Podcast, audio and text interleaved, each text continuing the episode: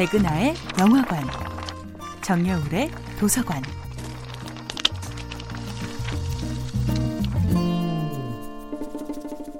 안녕하세요. 여러분과 아름답고 풍요로운 책 이야기를 나누고 있는 작가 정여울입니다.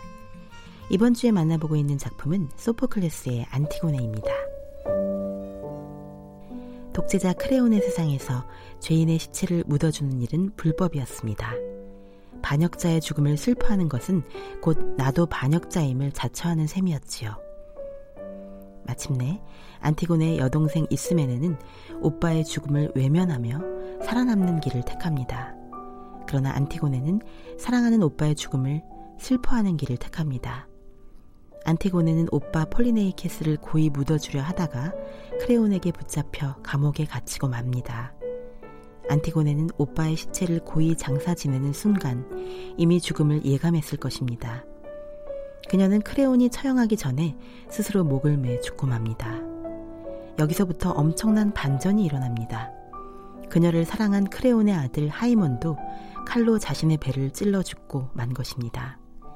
이 사실을 알게 된 크레온의 아내 에우리디케도 자신의 침대에서 자살하고 맙니다.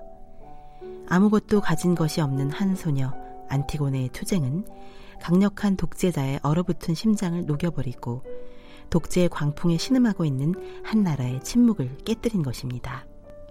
안티고네의 눈앞에는 항상 행복의 기회가 있었습니다.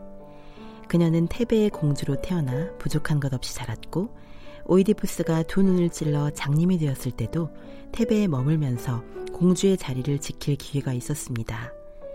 하지만 그녀는 늘 행복할 권리보다도 사랑하는 사람과 함께할 권리를 택합니다. 살아남을 권리를 택한 동생 이스메네와 달리 안티고네는 죽음을 불사해서라도 지켜야만 하는 그 무엇을 고민했습니다.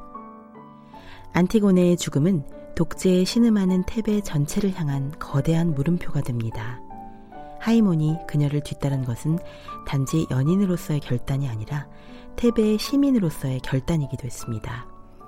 독재자가 되어버린 아버지 크레온을 향한 저항이야말로 하이몬과 안티고네의 강력한 공감대였습니다. 무소불위의 권력을 가졌지만 사랑하는 사람이 모두 죽어버린 세상에서 독재자 크레온은 과연 행복했을까요? 우리는 안티고네를 통해 권력의 길을 버리고 사랑의 길을 택한 한 인간의 아름다움에 감동하게 됩니다. 정여울의 도서관이었습니다.